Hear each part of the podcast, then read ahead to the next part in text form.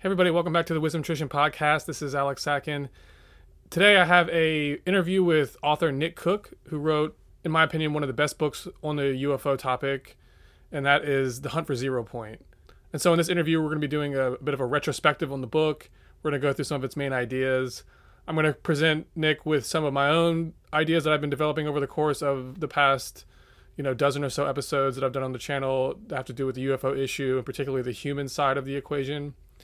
And Nick Cook does focus his book on the human side of the UFO story. In particular, he he targets World War II and the Nazi program, and his book did a lot to reveal this Nazi program, this Nazi UFO program, and the idea that America, the American national security state, harvested this program after World War II. And so that forms a critical part of my analysis that I did in my long chapter, The Secret History of the 20th Century.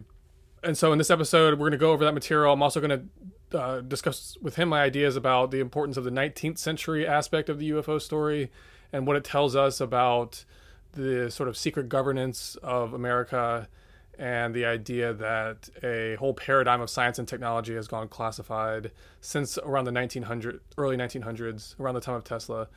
So anyway these are all things we're going to be getting into in this episode. I really enjoyed this conversation with nick. He's a great guy and so without further ado let's jump into it this is me with nick cook and once again this is the wisdom nutrition podcast thanks for tuning in all right, uh, wonderful. I'm really glad to be talking with you. I want to just say that I think that you've written one of the most important books in the UFO field, ufology field, and it couldn't be more fitting for the current moment. I think to be going back and talking about uh, what you revealed in your book, Hunt for Zero Point.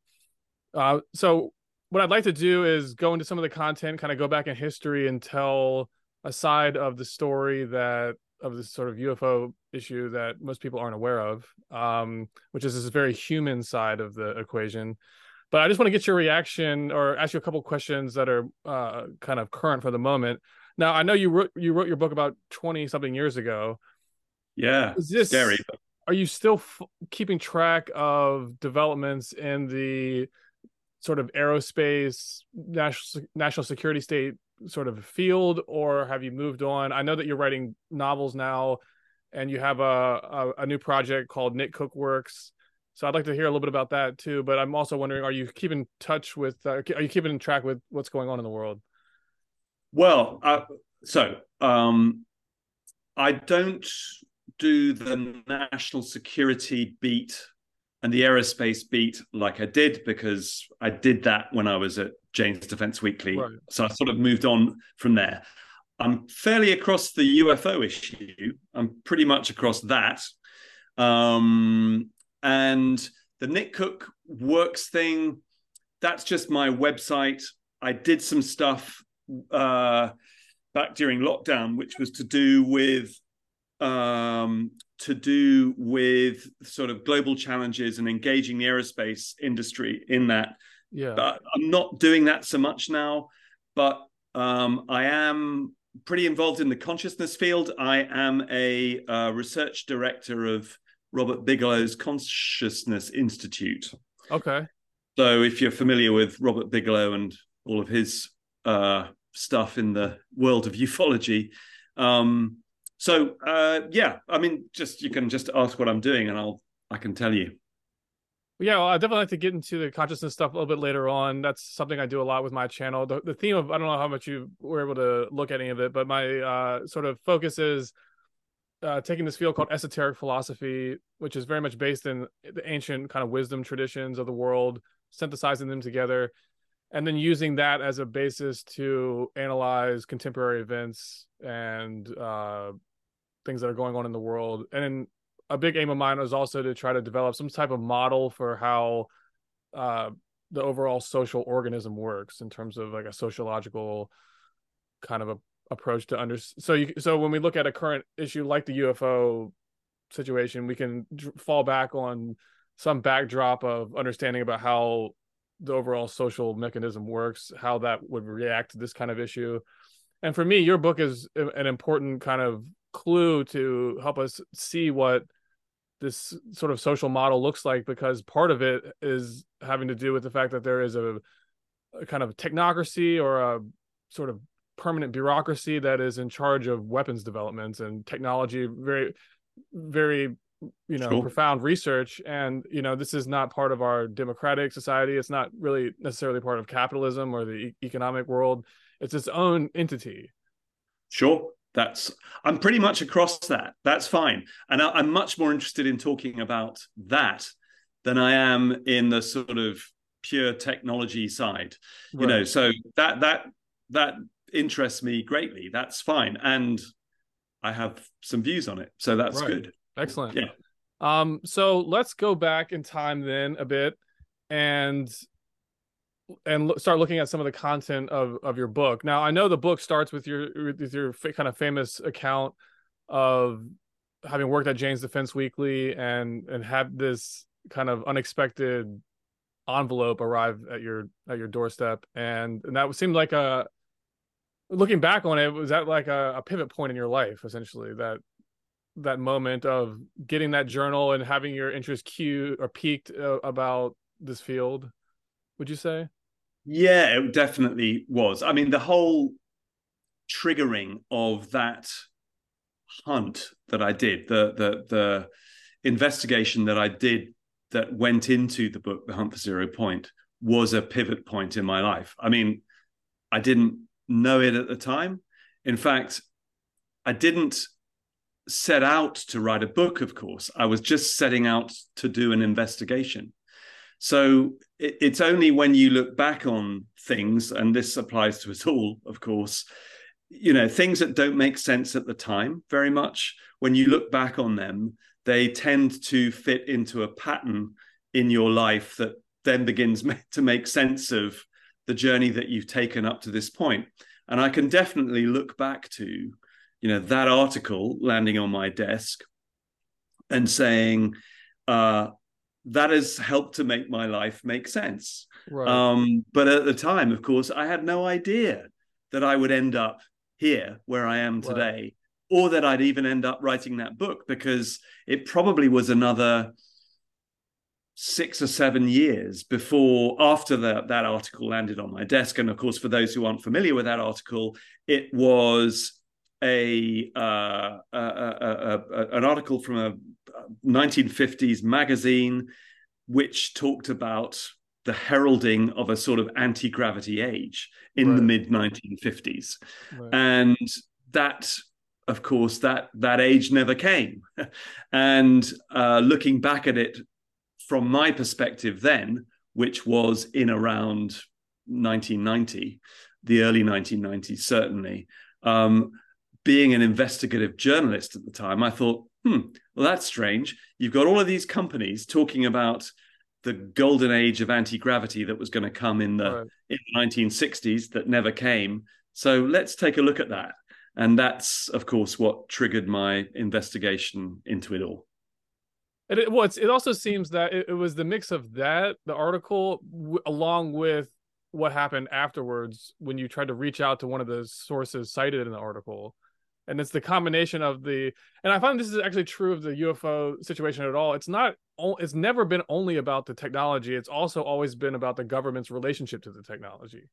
Or or or so there's so for you you had the article and then you try to reach out to somebody who was in this aerospace world uh, who was cited in this 1950s article who was still alive and it was the idea that this person wasn't allowed to talk to you or yeah. was that part? That's kind of the sense I got reading it. That well, it was like it was that also that, that was like okay, there's something here.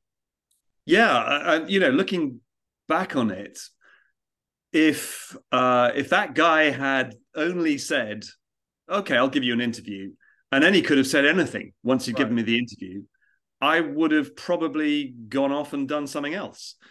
But instead, the the reaction from the gatekeepers, if you like, and the gatekeepers at that time were public relations, a, a public relations individual within Lockheed Martin, which was the the sort of inheritor company of Martin Aviation, Martin Aerospace, to which um, this individual uh, had uh, had had had belonged back in the 1950s. You know, if, if, none of that had happened in the way that it did, again, I would have just gone, okay, well, there's nothing to see here, right. and I would have marched off and done something else. But you know, uh, yeah, you know, you, again, you look back and you think, well, on such tiny things, whole whole lives twist. You know, my my life again took a turn at that moment. To I went on and I did that investigation. So yeah, isn't it strange how it all works out? So, what was the big break in the case for you early on, where you where you found that you had discovered something sort of new and, and worthwhile that brought you to the next step? Well, you know, I think the thing about the hunt for zero point, uh, and it's interesting for me to look back on it too, because there was a whole period when I, in my life, after I wrote it, when I just didn't think about it at all. I just moved on to other things. Right. Um, but you know, I, I, I guess it's taken on a bit of a new life since the New York Times came up with its seminal UFO, you know, um, right. buried UFO investigation department in the Pentagon story in 2017. Right. Um, and then I have looked back at it, and people because people have asked me about it. Um, but I think the thing about the Hunt for Zero Point is that there were no big revelations in it, really. I mean, it was just a, for me, it was a plodding investigation, such as I probably would have done on any major story that, you know, I used to do when I was a, uh, an editor at Jane's Defense Weekly. And, and, you know, my, my DNA that, that was sort of triggered by, by working for that magazine was all about investigation Right. You know, that's what we did. And so, um, and we were, you know, taught to be quite, you know, I was taught in my apprenticeship to be quite rigorous about, you know, what I turned over in terms of evidence. So I didn't really see any smoking gun. I mean, there was no real smoking gun in that book, but it just was a series, I think, of interlocking pieces of evidence, which right. when you pick the book up and you read it, you kind of go, hmm, yeah, I'd probably conclude like Nick does that there's something here. Right. Um, and it has a sort of shape to it. But, um, you know, uh, I, I, sort of leave it to the reader to uh, a judge whether there, there, there was a buried anti gravity program there.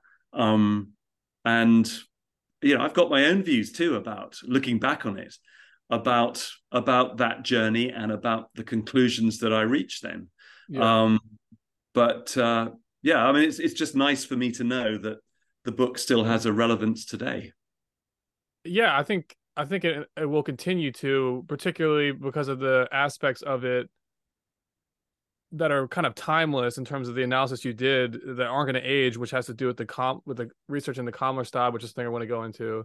Hans Kammler, uh, looking at Victor Schauberger, and kind of presenting this case where uh, you can cl- you can see clearly that behind the story of World War II and behind the Cold War, uh, there is this hidden architecture being put into place uh, and and I think that it's impossible to look at the current revelations because the current revelations don't touch that. It's not about that part of it yet. It's just we're at the stage where it's just acknowledgement that this phenomenon exists. But you know, the people who are coming out uh, don't really seem to have a clue, and and the, the the people that are coming out, you know, are not talking anything about this history. They're coming out with this idea of it must be aliens. It's you know the outer military isn't aware, you know, isn't responsible for making these. Therefore, it must be aliens. It couldn't be this hidden world. But that hidden world is really the, the world that you kind of traversed uh, to some degree because you talk about going out and visiting some of these. Uh, I don't know if you I can't remember if you were able to go inside, but at least knowing that there was these vast underground complexes out in the Midwest where these bases, who knows what they're working on, exist. But without reference that to that for that infrastructure, how can you possibly ana- analyze this issue? You know, intelligently. Well, so a few things come out of that. First of all, of course, when I look today at the UFO or UAP issue, um, for me, it's just not a binary. It's not a binary thing. Mm-hmm. You know, it is it is clearly a repository of so many different uh, issues. You know, so many different stories go into make up the UAP or UFO story. Um, you know, from uh, a technology story, there's unquestionably that in there, but it's also about us. You know, at the other end of the spectrum, it is a reflective phenomenon that reflects back at us what we bring to the to the to the to the mirror, if you like, what we bring to the screen, the the our, you know perceptual reality screen, right. and and you know and and everything in between. But so all I was doing back in the 1990s when I decided to go on this journey, this investigative journey, was to look at a portion of the story that I felt that I could um, account for, which right. was the part that played to my training um, as an aerospace editor. And what I wanted to do was I was sort of I wanted to kind of tick off, if you like, um, the the the a sort of a part of the UFO phenomenon that could be accounted for by nuts and bolts technology, because you know, as we discussed earlier on, when I saw that article about the coming age of anti gravity that never happened, I thought, okay, there are enough signatures here mm-hmm. in what I know. And bear in mind, up to that point, you know, I'd looked at what I, you know, what let's paraphrase here as real world, black world aerospace technology like stealth.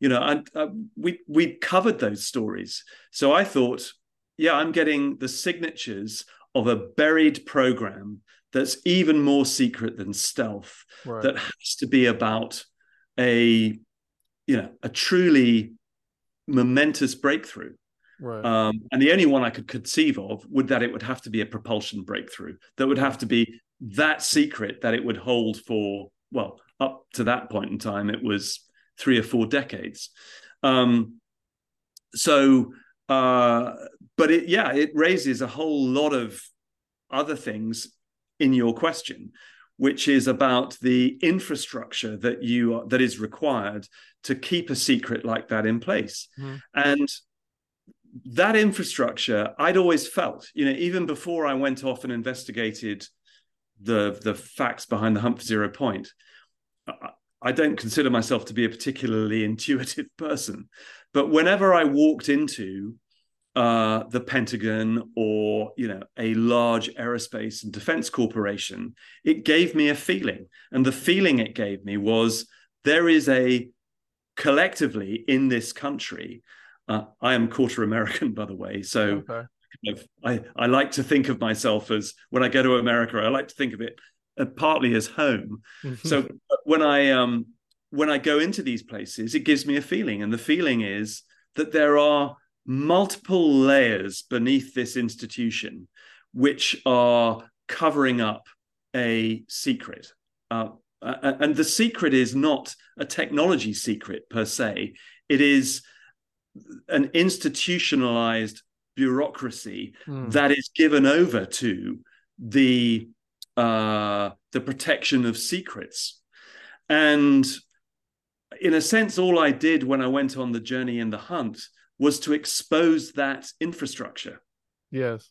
Uh, and and it is as much a an infrastructure of the mind as it is one of compart you know true physical compartmentalized silos that right. hold the secrets and then when we go on the journey in the hunt that takes us back to the nazi stuff the value of looking at that for me wasn't that in the end that there was a buried Nazi, you know, flying saucer program. You know, I, I, I go into it to look at it because in the in the sort of the, the lore around flying saucers, there was this part, as you know, that was all about, well, you know, the Nazis developed secret saucer tech.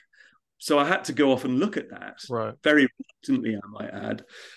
But the value of coming out of that part of the study and the Kammler piece that you also referenced was that was the realization that at the end of the Second World War, when the Allies go in and plunder German technological secrets, they take that back with them, and particularly America does. It takes back with it an infrastructure for handling secrets. Yes. And unfortunately, as I say in The Hunt for Zero Point, what it also does as a an un, sort of witting byproduct of that is that there is a rub off, unfortunately, of some of that ideology. Mm-hmm. I'm not saying that you know um, uh, America is is riven with Nazi ideology. It is certainly not, but what it unwittingly took with it was because it couldn't help but do that when you you know you you bring that technology back you bring a methodology back for holding on to secrets right. which was developed by uh Kammler and his staff unfortunately what that also uh, brings with it is a sort of virus yeah. and unfortunately some of that virus is extant today and it holds the secrets in place and that's a truly uh, unfortunate corollary of um of of what happened back then. Yeah. Yeah you know you mentioned the psychological piece and for me that's key because if you look at uh if you look at psychology as having a collective aspect to it when you have so there's a this is what depth psychology like carl jung was based on this idea that there's an individual psychology but there's also this collective field that there's no separation between the individual and the collective. And you find this in sociology too you have this idea of institutions so we're always anytime you have a society it's structured at this large level by institutions and so it's impossible to understand the behavior of a person without understanding the institutional environment. So we, in both fields you have this idea of individual and collective. So if we factor this in, in this idea of the collective psyche when you have a situation of secrecy and compartmentalization you know that means you have a psyche that's split and fractured within itself and can't there isn't a, a, a, coherent flow of energy between the various levels because you have all these dams set up to block the flow. And so you have this inevitably you have a, a widespread neurosis set in because just as you do at the individual level when you have all these blockages and things that are sort of repressed within yourself secrets that you're keeping you know you your your psyche starts to split. And i and i feel like that this explains a lot of the world we have today is this and so many years of secrecy so many years of compartmentalization have t- w- taken their toll to the point that we have where we are in today like a real wor- world emergency and a psychic psychological emergency. I, I couldn't agree more with that. Yeah and it, you know it is a truly unfortunate um side effect of all of this that there is there is a fragmentation. I mean, I had I hadn't really truly thought of it in those terms, but I think that is it's so analogous what you say to, you know, the the the collective unconscious posited by Carl Jung, um, and where you've got this this tremendous infrastructure which you do in America that is given over to secrecy, um, and the uh, the corrosive effect that that has um, and it because what it does is you can't, I don't think, separate it from the the democratic processes of government that lie on its surface. You know that that's the surface layer. Right. Um, but underneath it, there is this very corrosive, compartmentalized system um, that was given over to begin with to uh, govern uh, technology. Yeah, technological secrets. Right. But of course, and sadly, it couldn't be contained in that way. And I think that there has been seepage over many decades that has come to the surface, right. and of course, has corroded the the upper levels, the upper levels, and those levels are the democratic processes that we see in government. But below it, you know, I think, as I say in the book, the the the the the the system of government is compartmentalized to death um, vertically and right. horizontally, so right. that uh, this is you know this is the unfortunate result of of you know of where we are and what interests me you know today you know when I look at some of the events on Capitol Hill where you know, as a bipartisan issue, both sides of the House are looking at the UFO UAP issue. Mm-hmm. Um, and and again, what you know, perhaps what they thought they were getting into was, you know, where are the uh, where are the flying saucers buried? Where are the alien bodies buried? Right. Well, actually, what they are now uncovering is this system that we're talking about, which right. is um, uh, one that has been in place for decades and is you know given over to or rather not giving over to giving up its secrets and doesn't like it when it's being kicked in this way. Um, and it's going to be very reluctant to give those secrets up. And right. you know it's it's it's a it's a challenging task. Um, but you know nothing nothing in the end stays buried forever. And and it's almost like this stuff is sort of is ready to be given up right um so uh, it's a fa- it's fascinating you know as a sort of casual observer of these things to right. see how it is unfolding so um i would like to maybe come back to some of these points at the very end but now i want to go and maybe try to put a bit of a historical uh sort of timeline to things. So when we're thinking about all the topics we're talking about, technology, secrecy, compartmentalization, um, in America, where where do you point to for the for the beginning of this movement or the beginning of the of events that culminated in uh, this the establishment of this sort of governmental compartmentalized structure? Well, it's hard to say, but I don't think it was uh, truly in place on a widespread basis before, certainly not before the Second World War or America's entry into the Second World War. Um, there was, of course, the Manhattan Program, which produced the atomic bomb, which uh, you know was its own version of compartmentalization and secrecy. But as I say in the book, it didn't work very well. You know, yeah. that version of it, you know, if we've just anyone who's just watched Oppenheimer will know that the secret of the Manhattan Project didn't hold for very long. Right. Um, and and but before the Manhattan Project, there was really nothing that held, you know, secrecy on a widespread basis in place. Then I think you had the Manhattan Project, which sort of set a precedent for it.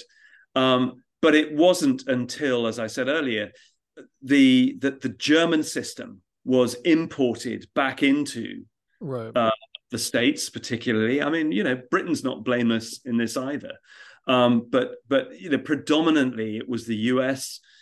because of that recruitment of Nazi science and tech. Right. Um, that which was, I think, uh, you know, affected most. Um, and and it, it, was tempting to bring it back because the, right. the system put in place by uh, Hans Kammler, who was Germany's head of, um, well, at least he was obviously the SS plenipotentiary put in place by Hitler to safeguard and nurture Germany's most advanced technology during at the end of the Second World War. Yeah. So it was very tempting to bring that stuff back. I don't think anyone knew that it was going to come back infected by this kind of v- virus, but of course it it did. Um, and you know the German system was incredibly effective. I mean, the yeah. system put in place by Kammler was phenomenally effective, and it's kind of interesting too that Kammler sort of instituted an underground system. I mean, literally a physical underground system. And you've seen some of that, right? You've seen some of that infrastructure. oh yeah, yeah. I mean, I I did. I mean, I traveled quite a bit and and was shown parts of it, and as much of it, you know, you can't see because it has literally been blown up. Right. But the bits that you can see are testament to its effectiveness and you know without wishing to get too overly psychological about all of this you know it's it's when you take things underground, you you literally make things very very dark.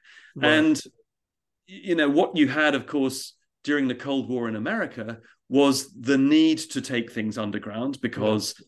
nuclear weapons and the threat of Armageddon uh, require you to put things underground right. to protect them. But of course, in a way, what, what you're beginning to mirror is that terrible, horrible sort of troglodyte world that Kammler put in place at the end of the Second World War with the German system. So again, you get that sort of mirror image from Germany into the States. And, you know, that is, it, it is too, it, it's very um, beguiling and infecting. And I, and I just, uh, I mean, you raised this point earlier about how when everything becomes compartmentalized and fractured, of course, it, it it destroys creativity in a way. You know, mm. if, if my if my brain were to become fragmented in the way that the system has become fragmented, I wouldn't be very creative. No right. one would. Be. And you know, one of the accusations today leveled at the UAP world is that if we have taken um, sequestered non-human technology and put it into that system, um, and if, as we hear, I don't know how true this is, but it's certainly something you hear that science, the, the black world science, has not made very much progress with sequestered non human technology because it is so compartmentalized, um, well, I'm not surprised because if you're going to make sense of something that has crashed to this world that is non-human, you're going to need to bring all of science to it, you know, black world and white world, in order to make sense of it. But clearly, that's not happening. Um, so that's you know, I'm I'm just not surprised at all by that because of the way science works. You've got to science to be effective, you have to open it up. Right. And that clearly is not happening or has not been happening over the past several decades in that world. You know, you brought up a good point. It, it is, it does this whole issue, literally the underground aspect of it is like a, a perfect symbolic representation of the shadow, what Jung would call the shadow or, or a shadow complex. So these idea of, of the things that you repress within yourself have a way of manifesting in your life either externally or through your own like neurotic tendencies. And so the need to keep secrets is one of these primary things that cause a shadow complex.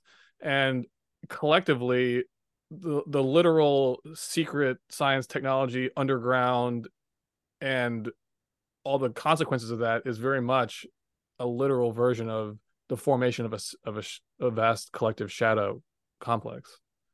Indeed. Uh, it has created a shadow world, a shadow complex, and you could say a shadow government. So, you know, none of which is, you know, in psyche terms, um, if you take the collective psyche of a nation, or for that matter, even for the world, is a very good thing. Right. So, yeah, I look forward to the time when this is this is broken down because right. it's it is not good for us as a you know us as a planet to operate on that basis. I understand why it happened. You know, uh, when you move from a uh, devastating um, global conflict like the Second World War into then a Cold War, which threatens even greater destruction, you are going to be very protective of your nation state um, and your infrastructure and you know as far as you can your way of life. Um, taking that underground literally and metaphorically uh, was to those you know the planners behind that uh, uh, sort of safety structure was was what they thought they were doing best for them. And it worked in national security terms but it it it's it has no place anymore. It, right. it, it shouldn't do because it ultimately becomes corrosive, right. and I think that's that's what's happened. Yeah. Um. There's a couple mysteries about this situation uh, that I want to present. Maybe just get your take on uh, that that that kind of precede the events that you pick up on in the book that have to do with World War II. These are some some mysteries that have to do with things that happened in the 1900s. An obvious one, um, I'll go into a, a couple others, but an obvious one is the story of Nikola Tesla. This is in the late 1800s, 1890s, early 1900s. So before Victor Schauberger, before whatever exists in the modern eh, modern aircraft agency or whatever, some of the ideas of what whatever science is behind these breakthrough technologies that is being sequestered in this black projects world, uh, it seems that those scientific ideas were being worked with and discovered by this sort of savant Nikola Tesla. And so let's let's start kind of our investigation there. What uh, what did you uncover about him and his work and his ideas in, over the course of researching your book, and where do you think that he fits into the story? Well, actually, Tesla hardly features at all uh, in the Hunt Zero Point, and I'm not even sure. Uh, I mean, um, I think I probably made the odd reference to him, and I deliberately didn't go into the world of Tesla because he'd been covered so extensively by other people. Uh, I just felt I could make no meaningful contribution where, you know, where others had gone before me. Um, uh, I, of course, I've read up on Tesla since, uh, but I'm not an expert, um, and so I can't really comment on any in any great depth on right. the Tesla the Tesla story. You know, beyond the fact that he clearly was a genius.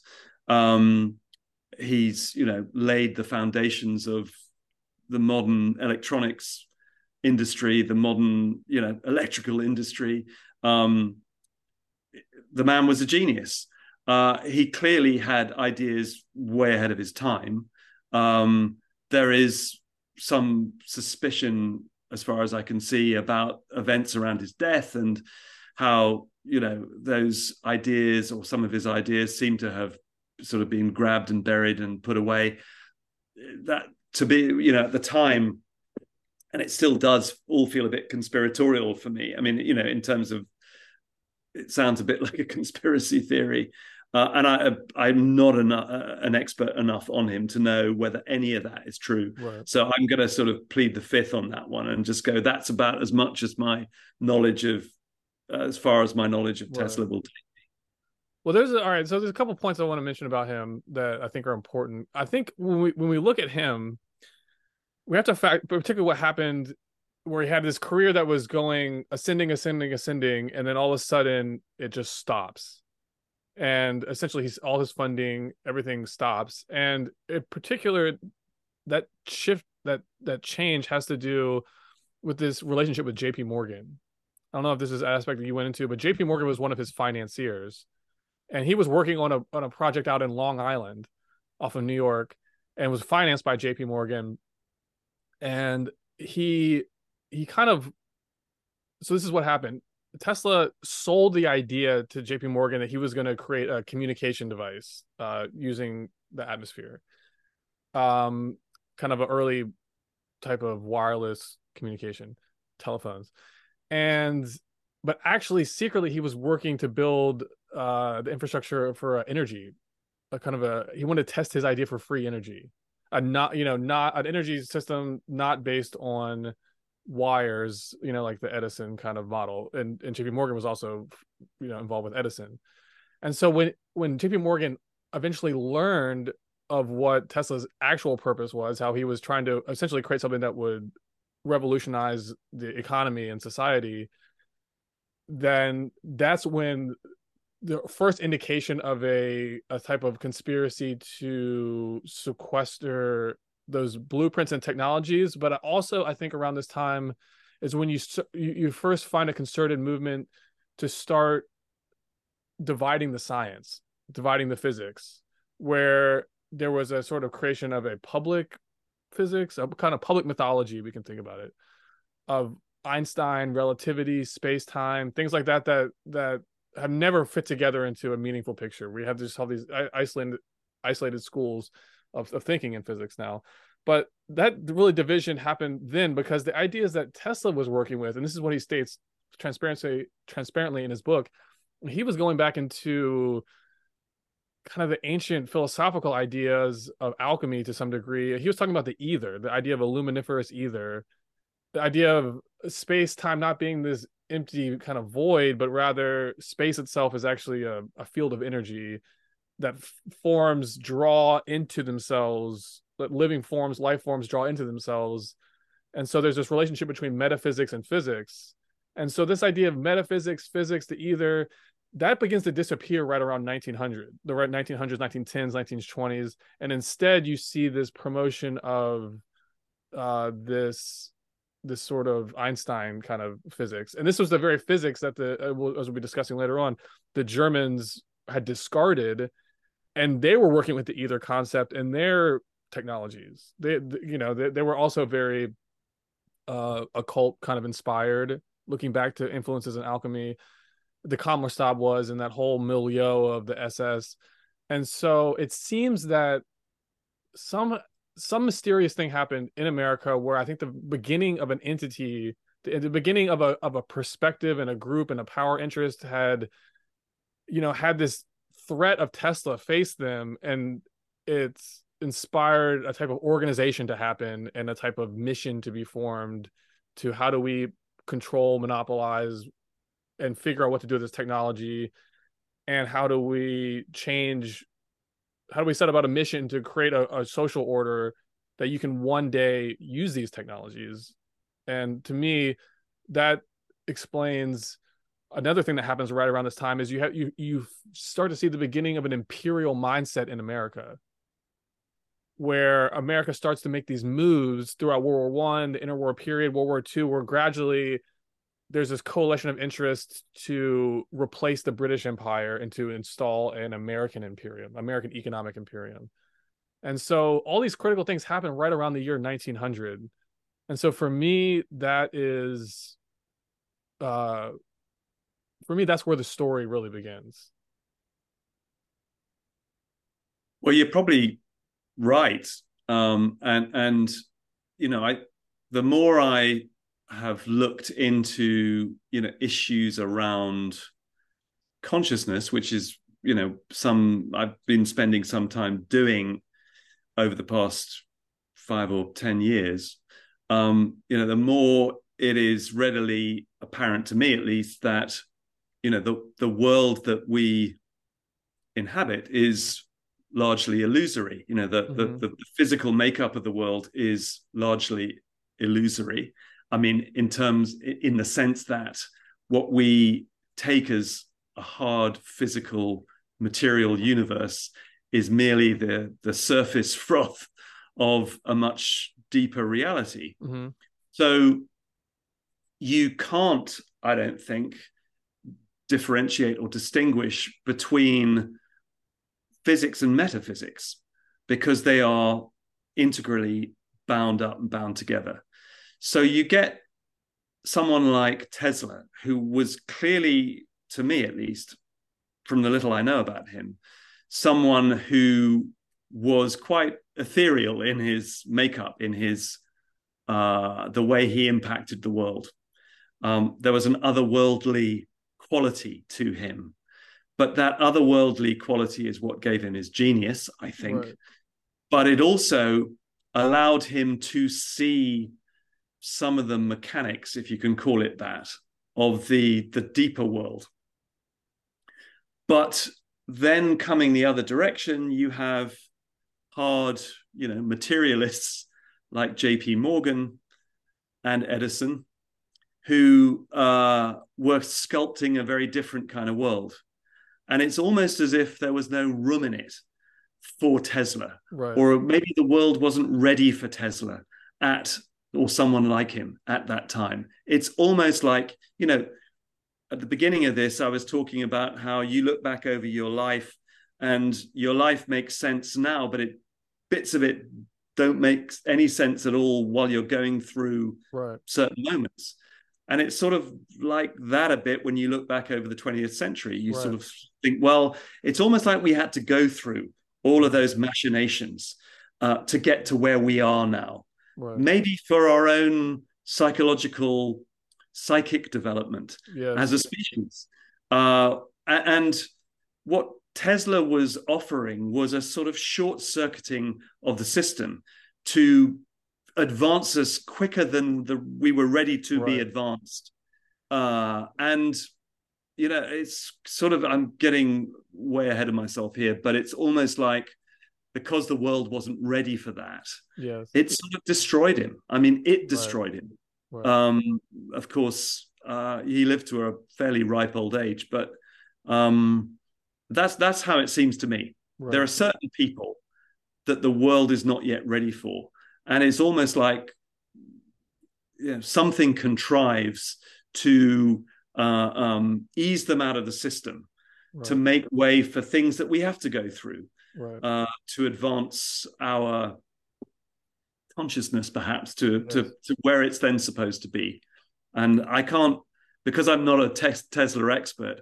I couldn't really um, go into it in any more depth than that. Right, right, but you know, that, that's sort of how I feel about it. In a yeah, I agree way. with your point that there's a there's a, a bit of a feeling of fate and destiny to to it all. And like you were saying, you know, at any given time in human history, the people who are living through it, through what they're going through, it seems like chaos. But now when we look back at the story of history, you clearly see these episodes and this developmental arch that's taking place.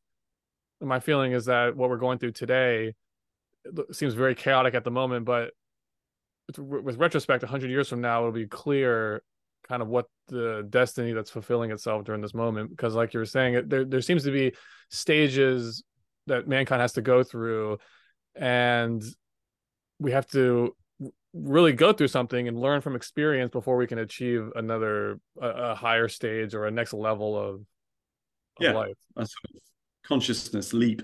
Yeah.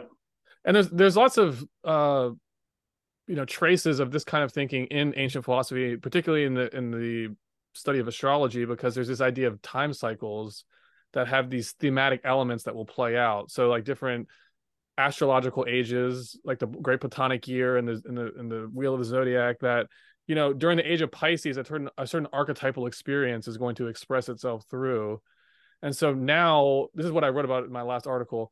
We're in this uh, kind of transition point uh, where the P- Pisces is ending, Aquarian themes and stuff are beginning to come through, and and very much these I- ideas about the ether and uh, the technology that the that these kind of breakthrough devices like UFOs are using have to do with with the thematic elements of Aquarius that we're moving into, but then Pisces has this idea of somewhat of like a splitting, and so this kind of bears in I think into what you were saying is that there are these archetypal themes that mankind has to experience, and and I agree with you that Tesla was sort of living a somewhat ill-fated life where he was this pioneer who was going to bring something out that was going to have effect on the world, but it, it wasn't in the way that he thought it was. I, I feel like he definitely wasn't the only one, but he helped inspire this this sort of reaction against this tech against these scientific ideas against this technology and this need to conceal and protect and everything that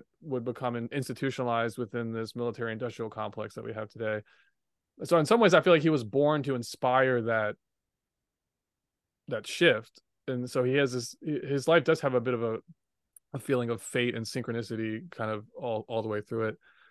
Um there's one more thing i want to point out uh, about the uh, 1800s aspect of this story. Um i'm not i don't know if this is something that you came across in your research but there was this famous wave of sightings of what was at the time called flying airships. This is be in the 1890s there were hundreds of newspaper articles about them. It was relatively common.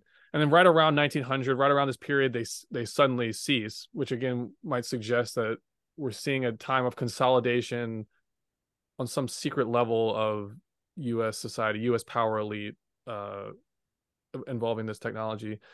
But in the research I found back then, when they're talking about these sort of more crude flying airships, which are using anti gravity principles, but they don't look like UFOs. They look like kind of steampunk esque ships to very, various degrees. It's number one. It's it's extremely clear that these are run by humans. There's no alien. The alien concept doesn't really come until after World War II, after the after the harvesting of the German program by America, and so we'll get into that. But uh, it also there was a reference to sort of the idea at this early stage it was secret societies. It was esoteric orders that were really trying to experiment with rediscovering some of the principles of alchemy but now applying it in this move into the industrial age applying it in a technological industrial concept. And they were experimenting with uh developing yeah technologies devices of various types that were using these ideas of ancient alchemy and, and this idea of the ether once again comes up because this is one of the foundational principles principles of alchemy and you keep running to this idea of ether over and over again in this in this world of UFO research, breakthrough energy research, Tesla research. So so for me there is this uh, there is this uh, mystery in America that dates back before the Germans, before the harvesting of the German program, that there was something here in America already working with these ideas, already set up set about uh, sort of monopolizing it. And then as we go into the early 1900s, but particularly the interwar, World War One and the interwar period, you know, we we find this move in uh, America, American corporations, American banks to es- establish these deep rooted connections in Germany and in Russia, even with the idea of creating a world cartel system, energy cartel. And and so when we look at the German program, which is what I want to move into in a moment, you know, the and how the Kammlerstab program worked, the secret underground research facilities that that it was there was a heavy presence of these corporations, IG Farben and other types. And those German corporations had extensive ties with these American networks of financiers and capitalists. So in in some way, the German program never existed or emerged independently, fully independently of involvement and oversight and somewhat to some degree protection from some uh, some hidden unknown thing that was being developed in America in the early, very early 1900s that had this view of secret science attempting to write ether physics off the books that is uh, probably responsible for shutting down these airship mysteries because they were like hundreds of articles about these flying airships in 1896 1897 and then it just stops. And so for me that's where the story be- really begins but there's there's so little information about what this is and how it works that it's really the story that you tell in the hunt for zero point that we can get start getting really detailed understanding about uh how this system would would would develop over time going into the rest of the 20th century so this earlier f- phase we can see hints and clues but it's really not until after World War II that anything really real that we can now track what the modern situation looks like. I know it was kind of a long explanation, but th- those are for me like the some of the most important aspects of the UFO mystery that are never discussed anywhere. Almost this idea of the human basis in the 1900s and this idea of ether and alchemy. Um, so anyway, any comments on that before we move move on? Yeah, well, sort of. I mean, uh, uh, so I'm I'm I'm aware of that airship wave of the late 19th century um, in America, and uh, again, I'm not done an in-depth study of it, but for me, you know, well, let me backtrack a second. So when I 20 30 years ago almost when I started investigating the hunt for zero point, I was looking for tangible physical evidence, nuts and bolts stuff. Right. Because that's what I'd the tradition I'd grown up in. I right. mean, career wise. Um I did the book, left it behind, moved on, have moved into other areas. You know, when I look back again, the the world seems to me a lot less solid than it did when I started out investigating the hunt for zero point um, in in the 1990s. So when I look at a phenomenon like the American airship mystery of the late 19th century, I see it through a very different lens than I would have seen it then. Mm-hmm. The lens I see it through now is more metaphysical.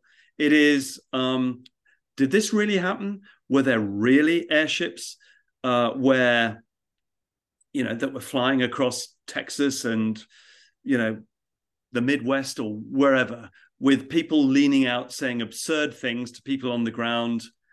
Well, I have a really hard time believing that, right. that it was a solid physical phenomenon. And, you know, I, of course, you know, Jacques Vallée and others have done, to my mind, good work in trying to uh, elucidate the sort of the, the, the very fluid nature of, of, of, of you know phenomena that appear like that that appear to be quite reflective of the era that they arise in you know jacques takes that right back to you know medieval times and lore about you know goblins and fairies and mythology right. around that you know being reflective of the of the of the age that they appeared in then so when i look at a phenomenon like that I, I have to see it in that context that it was somehow reflective of the age that it appeared in. Mm-hmm. A, a, little like, you know, um, the UFO phenomenon as it arose in the 1940s and 47 onwards mm-hmm. was sort of reflective of, you know, things that were happening in in America and elsewhere then. You know, I also note that the UFO phenomenon, as it you know sort of exists today is uh, quite or it, it it appears to be quite chameleon like in its in the way that it um, camouflages itself. Mm-hmm. So if there is a non-human intelligence dimension to the UFO phenomenon, and I think on evidence there is, then it is pretty good at disguising itself. And therefore, it may mimic things that you know it believes that people are ready to see in the skies and elsewhere um, at the time. So there may be a mimicry component to what is seen by people um, in the uh, in in the age that they view strange phenomena in. Um, I haven't really taken it much further than that, except again, and I think it comes back to this this notion that you know hard reality is not hard reality at all it's actually incredibly fluid and you know if we were to take this discussion back a step too to what you were talking about a moment ago about why it is that certain um, breakthroughs don't happen kind of when they seem they should. So we were talking about tesla but we could also talk about zero point energy. You know I take the title of the book from um, uh, pioneers in the zero point energy field who w- were and are trying to bring about a breakthrough in producing energy from the vacuum, the quantum vacuum. Um, there are instances of I think, of many inventors, a bit like Tesla, who kind of nearly achieved that breakthrough, but were either crushed by the establishment into not bringing that technology through. I mean, Schauberger is another one. We, I'm sure we can talk about him shortly. Yeah, but um, it we never about. Hutchison, right? Didn't you interview Hutchison in your book? I John did. Hutchison? Yeah, yeah, absolutely. Um, and yeah, John's kind of another one too. But there are there are multiple others.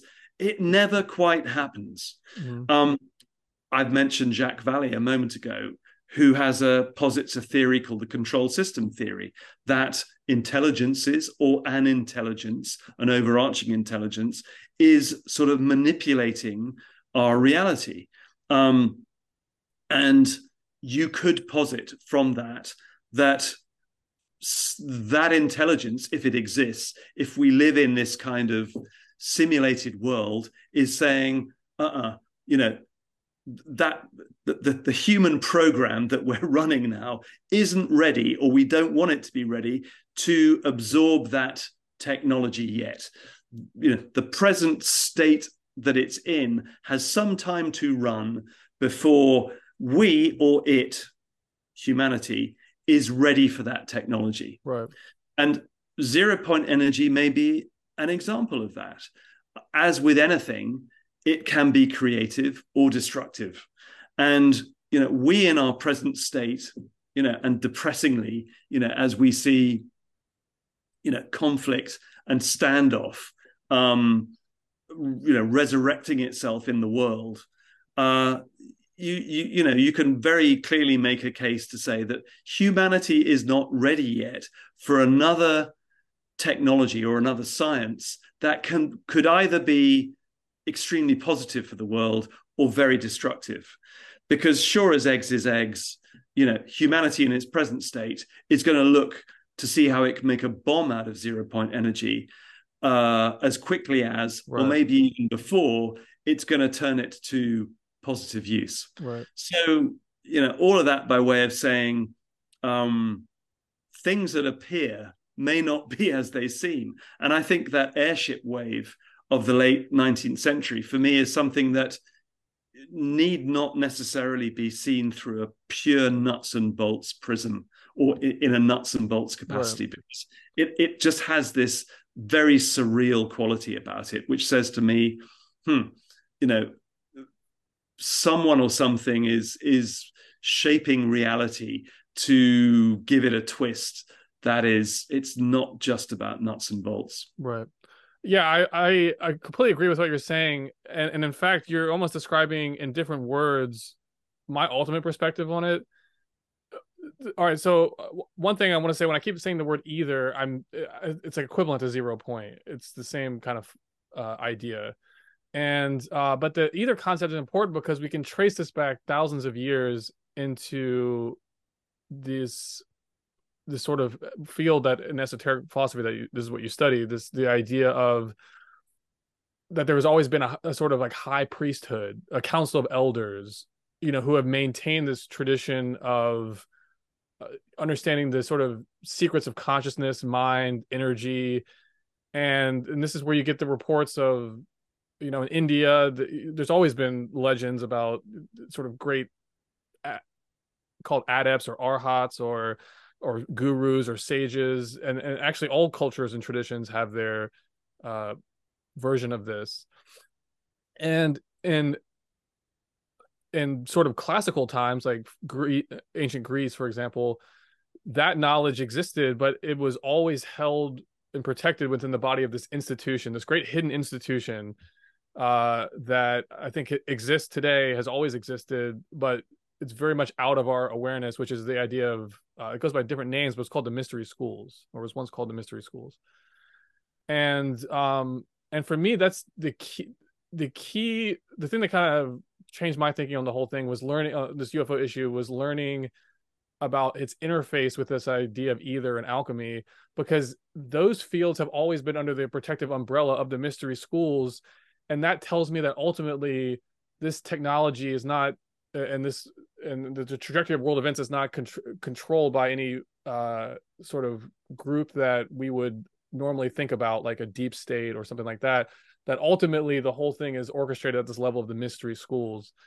And their approach to life and, and the way that they were involved with government uh, in all times was through initiation that they would set up these mystery plays and they would sort of force mankind to go through an experience either individually the candidate going through the mystery schools uh, grades of disciple would be uh, presented with these experiences that they would have to be faced with and overcome before they get to the next level and looking at a kind of microcosm macrocosm view i think that today in this modern age this whole mystery about ufos and secret government and all that stuff is ultimately part of a an, an initiation uh a, a, a, initiation ritual being carried out by this mystery school institution. And i would say something that a lot of people are, are, are want to overlook the symbols of this mystery school are on the dollar bill the traditional symbols of the all-seeing eye with the pyramid and the eagle which is really a phoenix those are the traditional symbols of the mystery school. So for me, this idea that Jacques Vallée is talking about, this over, overseeing intelligence, is interfacing with this not not with extraterrestrial intelligence or something from somewhere else, but it has to do with the mysteries of life on Earth and this idea that there is an, a, a God and an over intelligence, and over soul, and also an institution within human life that interfaces with these mysteries and is responsible for evolving the collective psyche, the collective body of man from stage to stage in this longer developmental developmental sequence. So that's my ultimate perspective.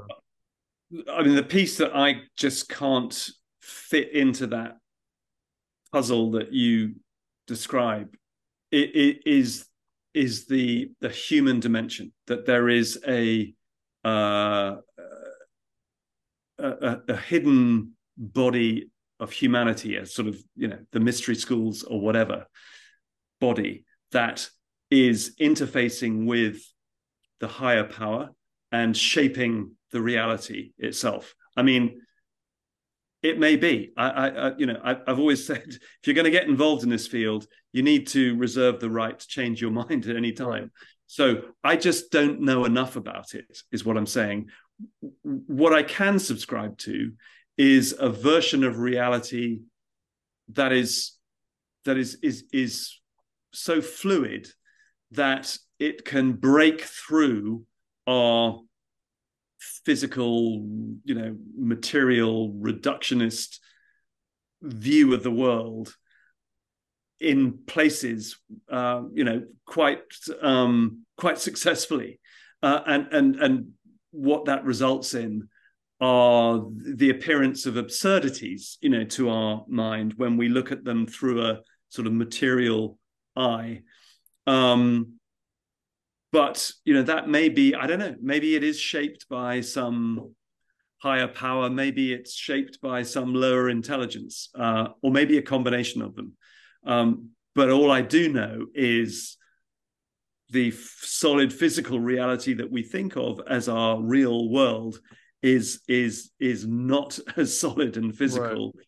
and real as it appears to be right. and you know we have we have it, it, that is the way it presents itself to us right okay so let's let's go into a bit now on uh the sort of organizational dynamics of nazi germany the ss and the Kammlerstab program because i feel like this is going to tell us like you were saying and hinted before there's a clear relationship between this program in germany and the post-war american national security state military industrial complex there was a harvesting that happened more or less. And so by learning something about this german program we can gain certain insights into america the current american situation. So describing what happened in nazi germany uh, that led up to the build out of their secret weapons sort of empire uh, how would you start that story? Or what would you say were the things that came about to bring about this unique situation in Nazi Germany during the war, where they had this completely um, secret world, secret uh, technology world that still to this day almost nobody knows about. Well, it was startling to me when I found out about it because um, I think, as I say say in the for Zero Point, you know, I I certainly knew a lot about technology because that was my job. I was a technology editor for a defense journal. Um, I thought, on an interest level, I knew quite a lot about World War II because I've always been interested in modern history. Uh, so, um, but when I found out about the Kammlerstab, the secret office set up and run by General Hans Kammler, who was an SS, uh, an SS, um, high-ranking SS general, an engineer, basically, right? Well, he was actually he was an administrator, is what he was. He was more an administrator than a, than an engineer, and that's why he was put in place of this organization was because he had uh, uh, extraordinarily effective engineering, sorry, administrative skills. Um, you know, along with those extraordinarily effective administrative skills came a propensity, uh, as you'd expect from someone in the SS hierarchy, for extreme violence, which of course made him a very uh, sought after figure at the end of the war, uh, not just because of uh, his um, knowledge about German secret weaponry, but because he was a key figure in the Holocaust. Right. Um, because he designed the early concentration. I mean, like the it seems like his his specialty was he started off concentrate what designing the concentration camps and then he kind of quickly moved over into interfacing the concentration camps with these secret weapons programs because the concentration camps were being actually mined as slave labor essentially for these camps right correct uh, so w- what he did was effectively build up an empire within an empire so right. the ss was uh, an institution within the greater German hierarchy, Nazi hierarchy. Right. But within the SS itself, um, had built what I call in the book a, a kind of kingdom of technology. It was a technology kingdom. Right. Uh, as we said before, much of it was put underground to protect it from um, discovery and bombing by the Allies.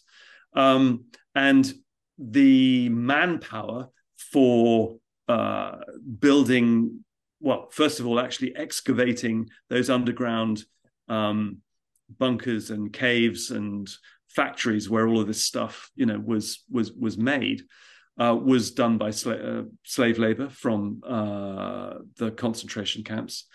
But then, of course, the technology itself, the factory production lines, were also um, uh, uh, manned by slave labor. So the whole thing had a very deeply um, uh, uh, uh unpleasant sort of uh, DNA running throughout it. I mean, it right. was born out of suffering, and but it was extensive. This this kingdom stretched from southern Poland into parts of Germany, uh, East Germany, um, then into Austria and the Czech Republic, right? Um, Czechoslovakia, as it then was.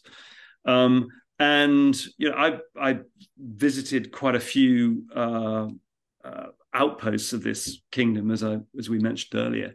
Um, and there is a sort of horrible feeling of sort of oppression about it, you know.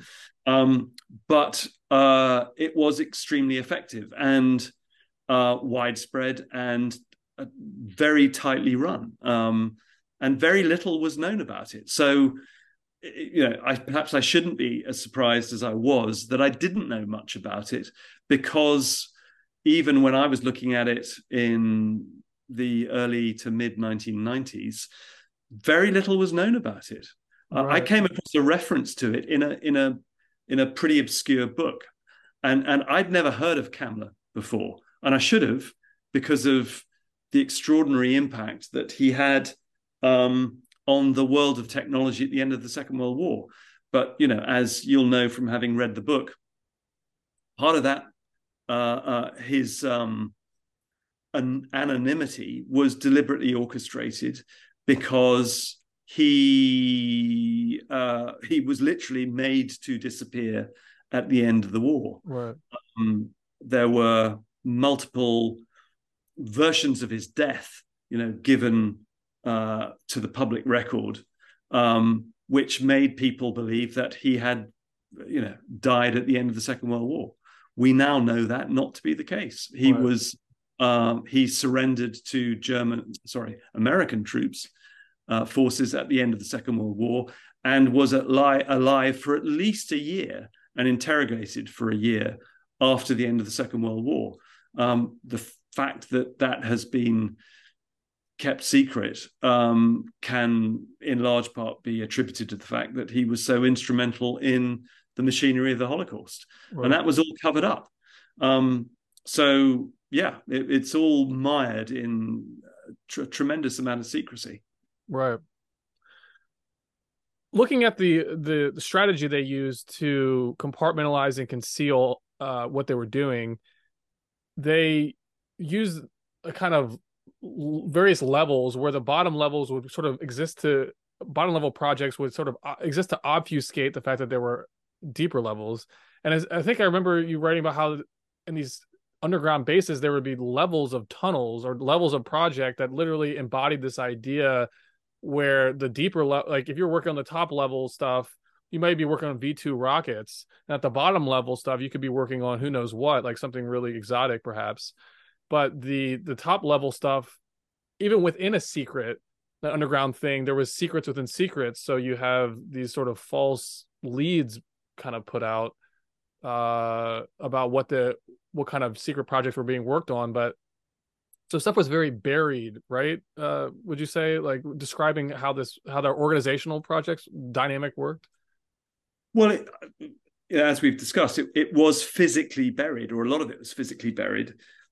I didn't come across any evidence, as far as I recall, and you know this is going a long way back now, but um, I don't recall evidence that the more secret a project, the the physically the deeper it would be. Right. That may be so, and other you may have uncovered that through other people. Um, you know, for my part, the secrecy was more about an institutional kind of secrecy. So, uh, you know, somebody working on a part of the V2, V2 maybe is a bad example, but somebody working on, you know, a part of a secret weapon, whatever that was, um, uh, would not have knowledge of another part of that secret weapon right. that you know might have been to do associated with a different part of the overall system. Uh, that same methodology, by the way, has been used in the production of black world technology in America and elsewhere um, today, or, or, in the intervening period. Um, so that so they pioneered that. They pioneered Sorry? that approach. Would you say they they were the pioneers of that oh, approach? Unquestionably, the uh, the the the the the Germans and in particular Kammler's um, staff were the progenitors of that system for sure. Yeah. And, and also all the counterintelligence that went in place around it. So not only uh, was the system itself extremely secret, you know, with different components for machinery being built in siloed compartments and offices and machine shops or whatever. Um, but there was a counterintelligence organization around right. the whole organization that was designed specifically to mislead people right. about what was going on in those uh, factories or yeah underground right. underground facilities. Yeah, yeah. As my reading and very heavily inspired by your book, that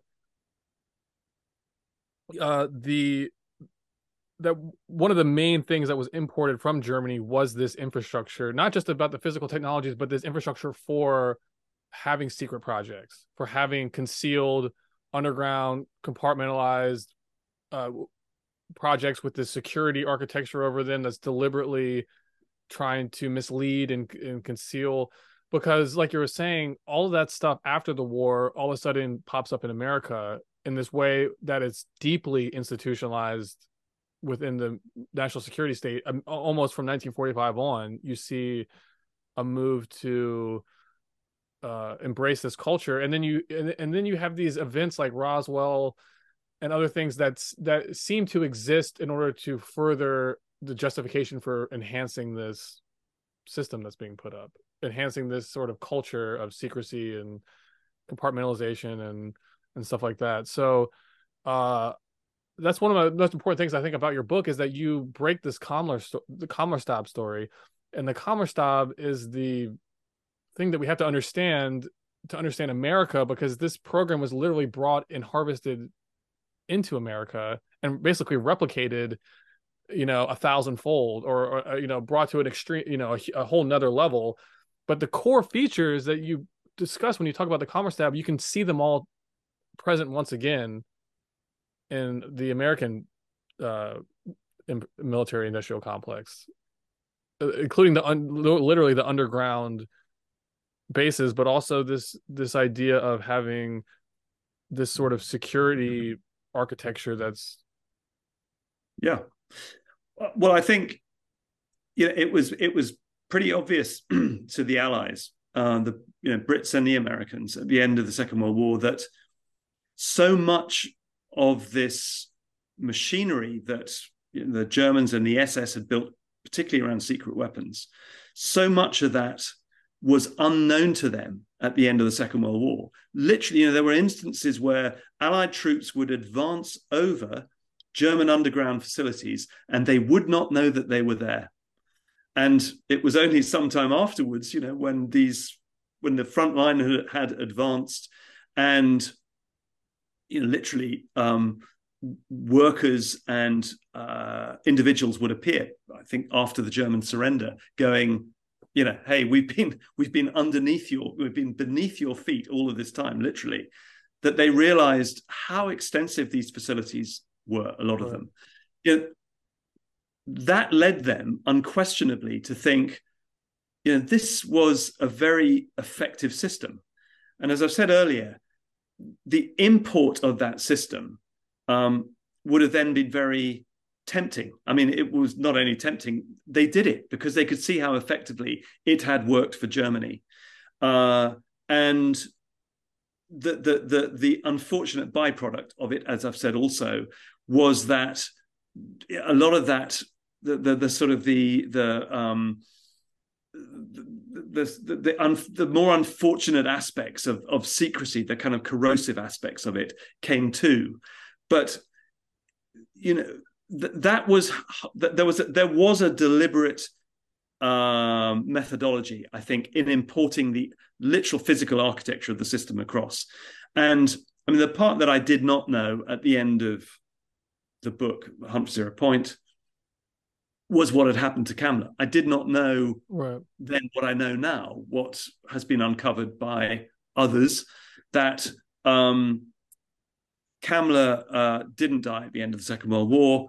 He was he handed himself over to the Americans. He was debriefed extensively, um, and then something happened to him. Don't know what happened, but it said he escaped from custody uh, in an interrogation facility in Germany uh, about ten months after the end of the war, um, and then thereafter that the trail goes cold again. But you can bet your bottom dollar in those intervening 10 months, the guy would have been bled dry for what he knew about the system he created, which was this system of compartmentalization for highly secret technology. And yeah, you can see that then transposed into the American post Second World War Cold War defense architecture, uh, which again has been tremendously effective. Um, and it had to be because it was, as we discussed earlier, designed to withstand Armageddon in the right. event of a thermonuclear exchange. So, two of the, besides breaking the story in the Kammlerstab program, you also kind of break this idea of that there was a whole portfolio of projects that were that were pursuing of all different types. And some of them got really exotic and actually had to do with this mystery of the UFO because we have this idea of Victor Schauberger and then we also have this idea of the bell the Nazi bell. And so you know it's interesting to draw an analogy between this German program and then the current program because in the current situation, you would have uh, a current national, I mean, military industrial complex in America. You have these different layers of black projects. So on one level, you could have like the stealth bomber, and you know that's based on one kind of paradigm of engineering and science and technology. But then you also have these and a level that's unseen that could be having to do with anti gravity and making UFOs that we're seeing in the sky.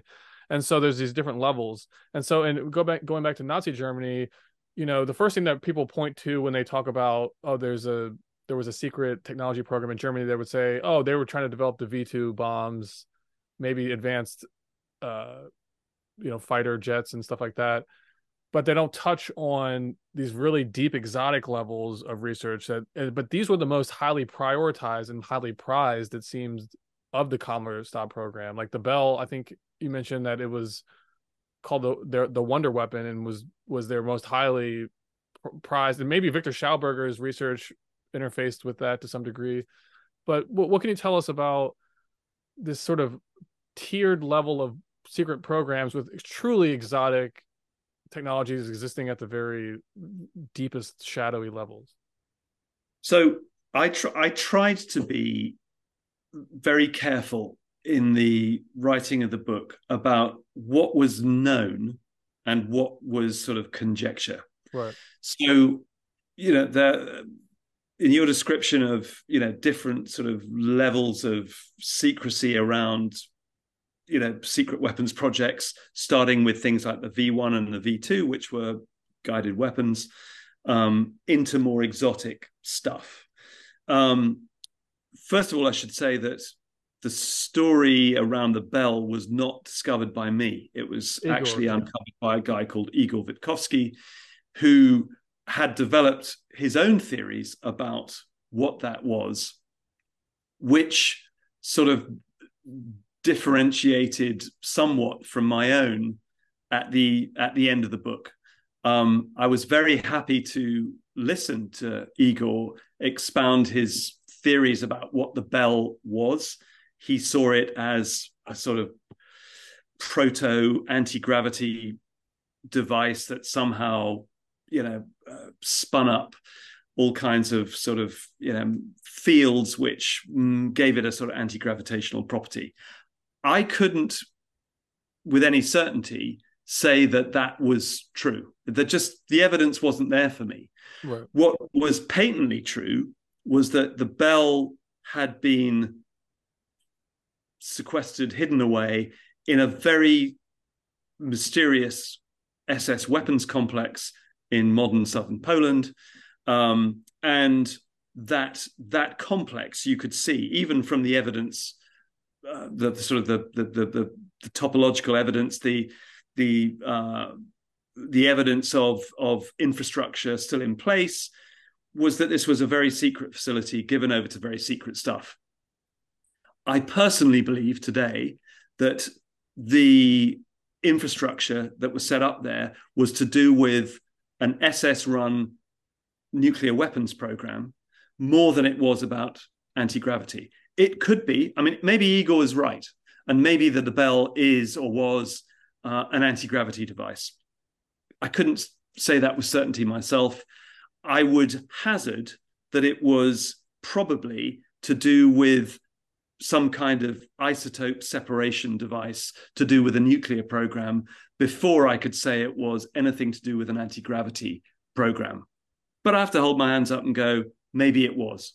Right. Um, Schauberger, again, interesting in that here was a guy who had developed very unique theories about how uh, how machinery worked under sort of very natural laws and processes.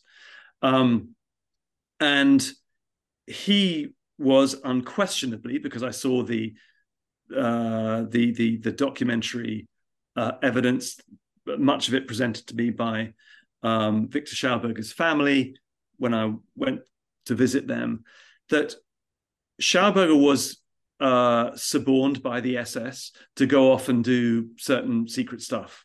Um, by his own testimony, Schauberger's own testimony, he was developing engines for things that certainly looked pretty exotic. You know, there he testified in his own diaries um, and accounts that some of this stuff flew and flew. I guess you know we might be tempted to say anti-gravitationally, but certainly in a way that was uh, you know not uh, not conventional. Put it that way. You could also make a case, though, I think, when you look at it uh, retrospectively uh, and in a sort of slightly revisionist way, which I'm now able to do because it's 25 years on from when I was really looking at that stuff, that Schauberger too could have been suborned into this highly secret SS run nuclear weapons program. Um, and that some of his technology was about, you know, perhaps you know the separation of nuclear isotopes uh, uh, and the the generation of, of nuclear material for a, a, German atomic bomb, quite separate from the bomb that was stopped under the official German bomb program run by Heisenberg, which right. was cancelled, I think, in 1942.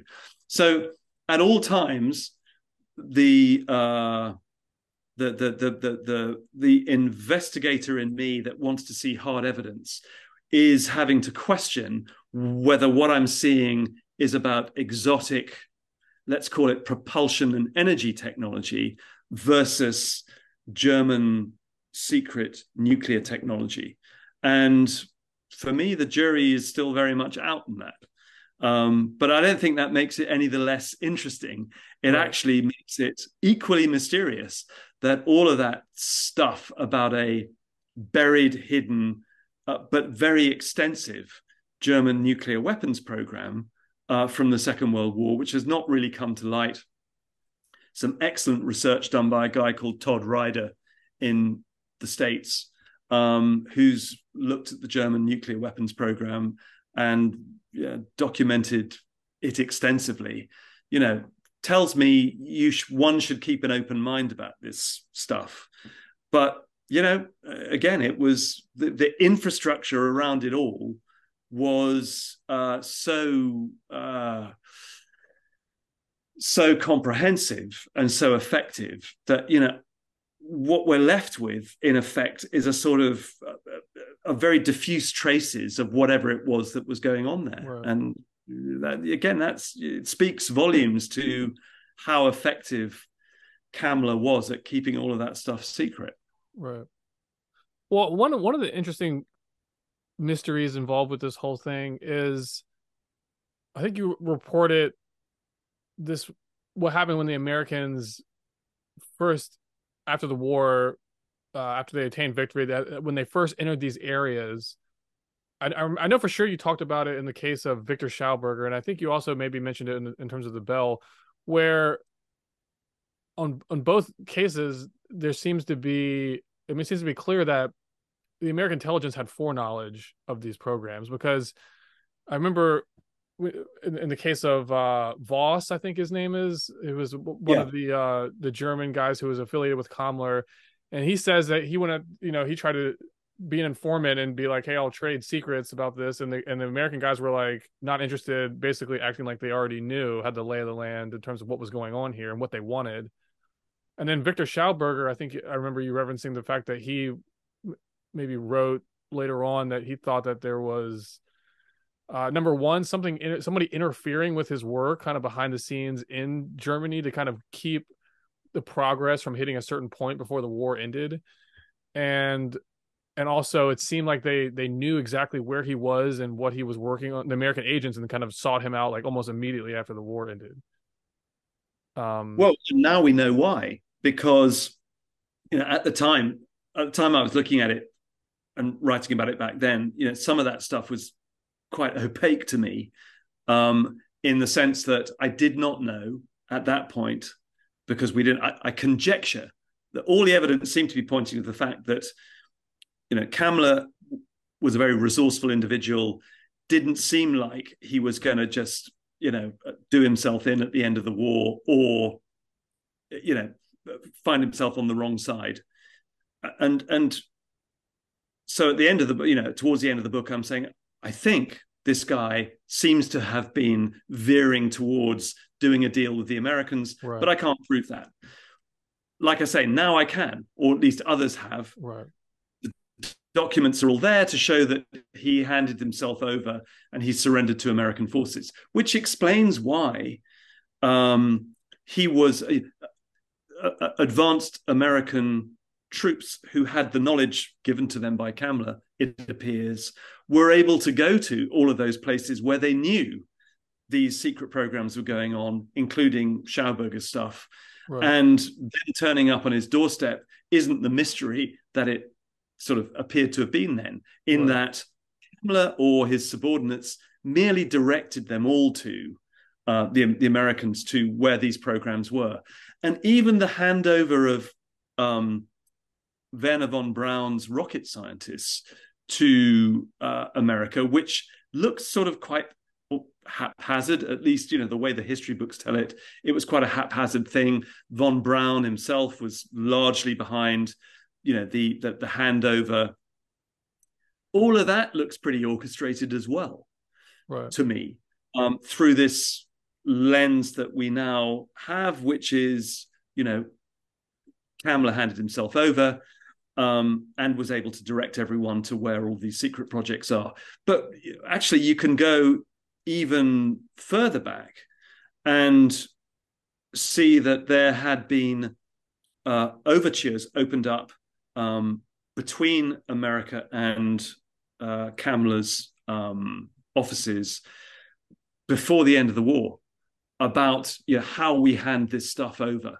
Mm-hmm. Uh, we Germans, uh, particularly from Kammler's staff, and there had been exchanges um, about that. So the the the the the, the handover uh, of all of this knowledge was was I think pretty orchestrated, right. and of course, given that you're dealing with an extremely um, ruthless, lethal, and murderous organization, covering that up was a priority. You couldn't, mm-hmm. you know, just throw your hands up and go, yeah, well, we accepted all of this stuff, and you know, we should be grateful and open about it because we've got the technology. Well, no, you couldn't be open about it because it came with a a, a very heavy price, and that price was the, the the the level of suffering that came about through the the whole Holocaust connection, uh, which made it something that you would want to keep very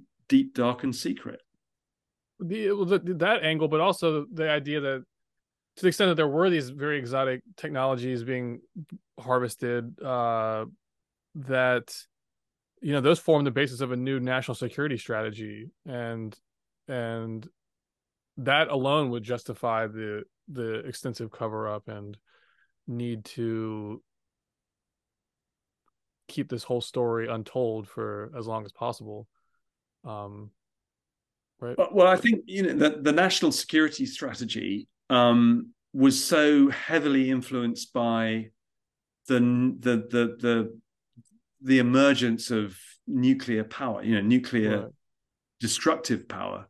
Um, you know, in May 1945, of course, it was still a couple of months on from the detonation of the first atomic bomb um, in America.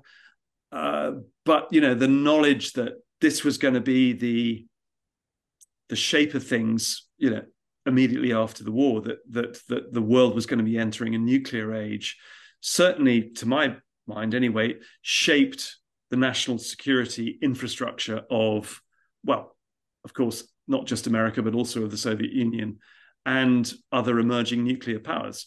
Um, but like I say, there's pretty strong evidence that the German nuclear program was much more extensive anyway than uh, history relates it right. to. It seems they had a working bomb. I mean, there's pretty pretty well you know there is testimony to say testimony, that there have been uh, uh, tests of bombs. Um, it's just that the footprint of uh, those tests, you know, if if if they took place, have long since gone or appear to have. Right.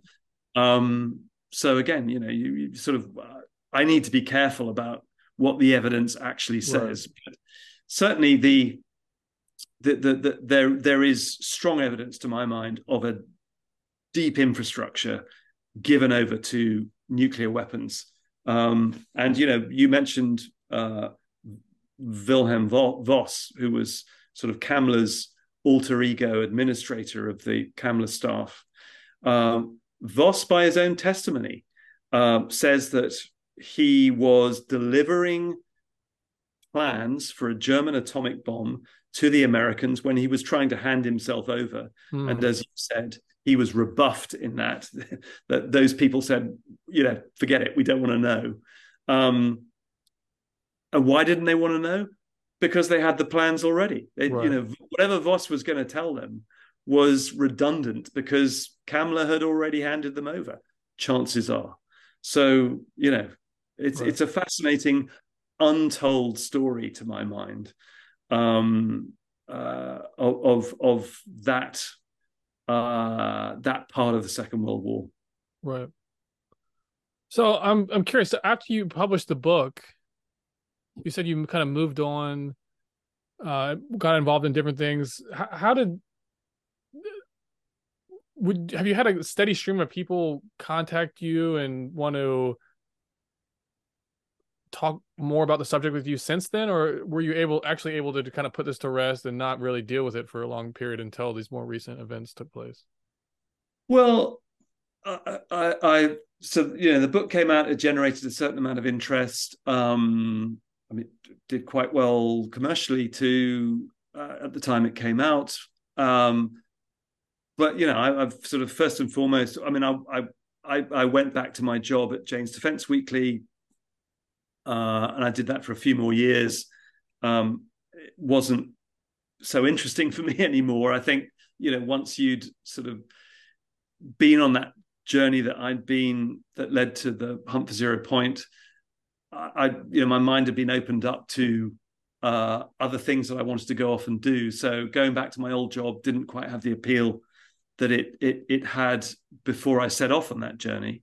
Um, and then, what was the reaction uh, of your uh, colleagues? Did they oh, pretend like it uh, didn't exist? Oh, no, no, overwhelmingly um, uh, cynical. I mean, you know, it was it was very much like you know, Cook's been drinking the Kool Aid a little too deeply, and what is he writing about all of this stuff um, for? I mean, having said that, I had colleagues. I mean, I was very supported by my editors at Jane's Defence Weekly when I was researching and writing the book. I informed them of what I was doing.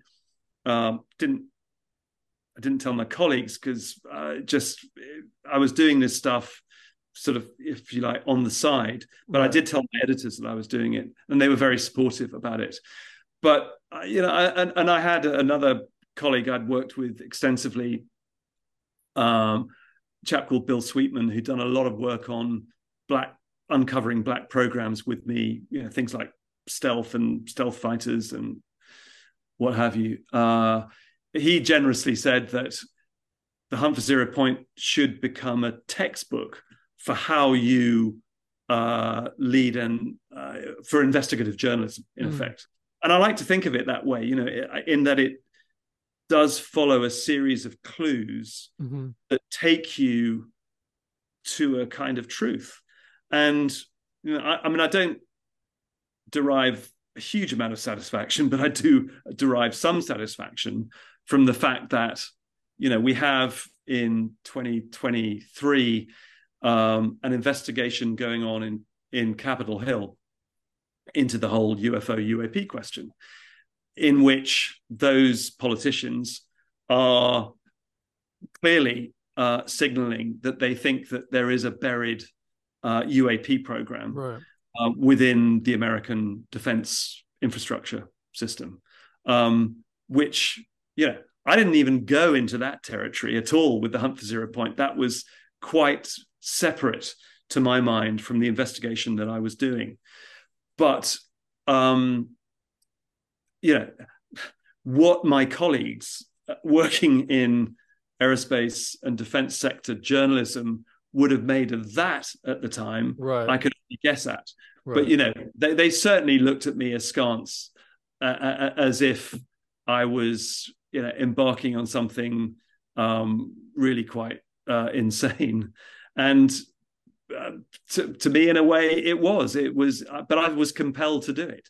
It was uh, once i'd been presented with right. those initial clues there was no way that i could not follow them up. Right. and that i can re- i can relate to that. You you kind of you there's a calling that all of a sudden comes to you and you feel like there's no you have no choice but to do the thing absolutely no choice i, I was i was on that path um, so just to wrap things up, I know that you've moved into in recent years uh, becoming a novelist, and you also said that you've been more and more interested with fields of mind and consciousness. Uh, so let's start with the novelist. I, I've noticed that the themes seem to draw upon your background in at Jane's Defense Weekly and in the sort of military technology world. Um, what what what's your angle on on uh, getting into this field of creative writing? Are you trying to bring kind of your real world knowledge and kind of make it alive through story, or what's your approach? Well, uh, what's not sort of general. Well, why should anyone know this at all? But but I, I was actually a novelist before I uh, I, I, wrote The Hunt for Zero Point. So mm. I hmm. wrote I wrote two novels, two thrillers before I wrote The Hunt for Zero Point, and so I was able to bring a sort of certain thriller writing style to to the hunt, and I, that was deliberate because this was a commercial book. It was bought commercially by a mainstream publisher, both in the UK and in the US. Um, and you know, I knew it was pretty sort of um, inaccessible, you know, as a subject matter to most people. So, in order to make it accessible, I wanted to tell it narratively. You know, so um, I I I describe things in the order that they came to me, but I wanted to do it in a way that sort of had page turnability about it. So mm-hmm. there is deliberately that sort of thrillerish. Sort yeah, of it does. It does read very well. I mean, it it pulls you right along. The, the uh, well, great. Well, that's thank you. That's nice to know, and it, it was deliberately done that way. So to to employ the techniques that I'd previously learned as a thriller writer, you know, and to to sort of apply it to that non-fiction format. Um, so, uh, but what I also did as well, uh, while I was even when I was at Jane's Defense Weekly, I ghost wrote. I wrote for other people. So oh, if wow. people had a story to tell, I would tell their story for them. And I have uh, not that I can talk about them too much, but you know, I've had books in the bestseller list through the principles that I've written for. Um, that you know, I did a lot of that stuff as wow. well so and i did that while i was a journalist and then after i left jane's too i did some of that. And then i had this crazy idea uh, shortly after leaving jane's that the the sort of the, the aerospace and defense knowledge that i knew about from my 15 years of reporting on that industry could and should be applied to global challenges like you know climate change and food and water security and environmental degradation. So i worked with the defense industry for a while to try and get them to apply that knowledge to you know quote saving the planet. As like a consultant uh, I, I uh, independently to begin with but yeah. then i did actually work as a consultant to uh, a, a few aerospace companies on that and I brought together the chief technology officers of eight of the nine big aerospace and defense sector primes in Washington, D.C., with President Obama's science advisor, John Holdren, in 2011. And we talked about all of this. You know, how do we how do we save the planet? Or how do you save the planet? You know, you aerospace and defense companies. Uh, and that was an interesting period in my life. And um, and then uh, then I went back to thriller writing again, novel writing. So I wrote a, a novel called The Grid. I did some ghost writing as well. And then 2017 came along, you know, when the New York Times wrote this UFO story about right. the buried AATIP program in the Pentagon investigating UFOs. And it sort of rekindled my interest in the stuff that I've been writing about when I was researching the for Zero Point. And I got in touch with some of those old sources and people who'd uh, had sort of guided me on on some aspects of the Hunt for Zero Point story, and but in the meantime, actually, I'd become interested in consciousness because uh, I'd witnessed a rather extraordinary event. Um, at the strange as it may sound, or, or, sort of dark as it may sound, it, it, it wasn't that at all. Um, when my mother-in-law died, I was in the room, and my wife had this extraordinary experience where she felt she'd been taken part of the way with my mother-in-law when she died in that she experienced a timeless infinite connected space mm-hmm. that um, others have typically described when they've had a near-death experience right didn't know it at the time but there is a thing called a shared death experience which imbue some of the in which some of the qualities of a near death experience are imbued into the individ, individual who's sharing in that experience. I was so this is where the sort of curious investigator part of me kicked in because i was so intrigued by what had happened to her that i went off and researched the whole consciousness thing. A little bit like i'd been led down a path right. when that anti-gravity article landed on my desk at Jane's Defense Weekly, and that led me down that road. Well, this led me down a consciousness path, and uh, ultimately, with the idea of doing a book on the topic. No, no, not at not at all. Uh, I was just researching it because I, uh, I, I was initially not. After a bit, I amassed so much knowledge or at least I became so immersed in the subject area that I felt I was able to write a book about it. But I couldn't write a non-fiction book about it because I wasn't qualified to. I'm not a psychiatrist or a psychologist. Right. Um, so instead, I wrote a thriller about it, which is The Grid. Okay. Uh, and but then I continued to be intrigued by it. I ended up actually entering an essay competition, uh, which had been um, mounted, set in place by uh, Robert Bigelow's uh, uh, uh sort of nascent consciousness institute called BICS, the Bigelow Institute of Consciousness Studies. And uh, that was a $2 million prize attached to that contest. And I ended up being one of the winners oh, of that wow. contest to my extraordinary surprise. Um, and what that has given me, and actually then uh, Robert Bigelow offered me a research director's post in the institute. So I've sort of maintained this consciousness connection since and uh, become extremely interested in it. And that's sort of still guiding some of my interests and work today. So yeah, um, that's where I am now. So what do you have on the horizon in terms of your involvement with that institute and are you working towards a goal? Are you working towards a, on a project that's well no i mean robert bigelow himself has his own goals and sort of uh, aims associated with his own institute.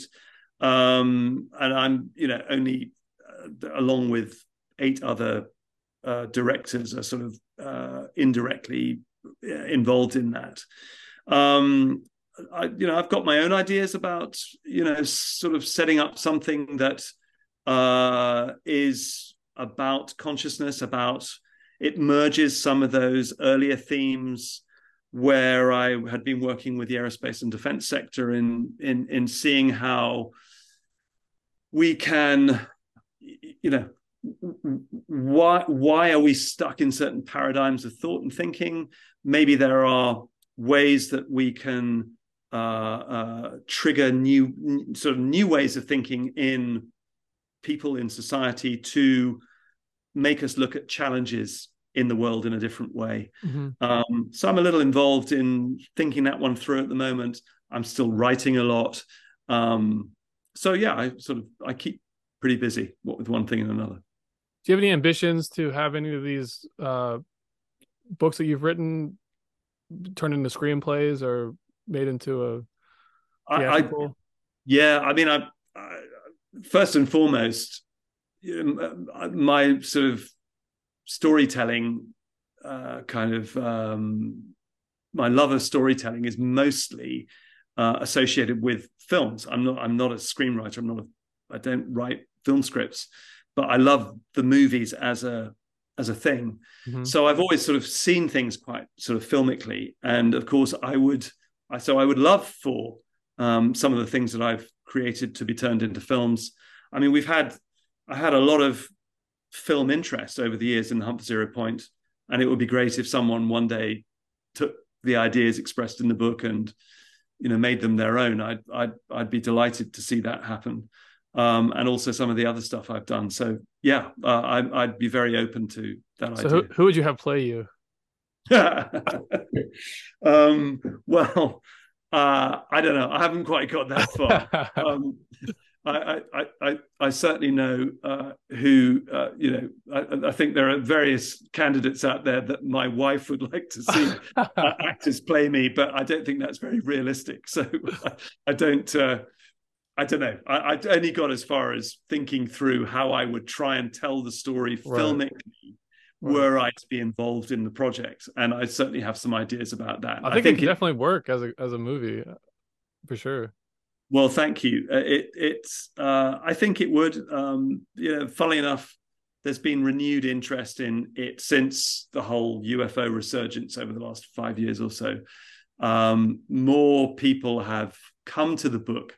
I'd say, in a way, more people have come to the book in the last five years than they certainly did in its first five years. Right. And there, there were those wilderness years in between when you know I never really discussed it at all. Right. Um, so yeah, who knows? Somebody may read it, pick it up, and go, yeah, you know, this is a Spielberg movie. You know. well, it was great talking to you, Nick. I really enjoyed this.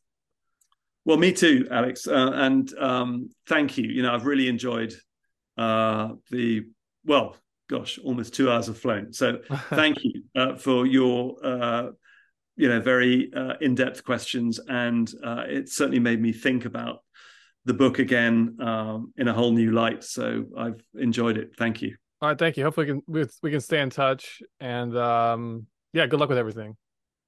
Thank you very much indeed. All right, take care.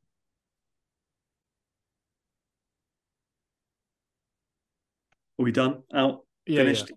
Yeah. Okay. Thanks. All right. Listen, thanks again. I really enjoyed it. Uh, take care and uh, we'll stay in touch. All right. Cheers.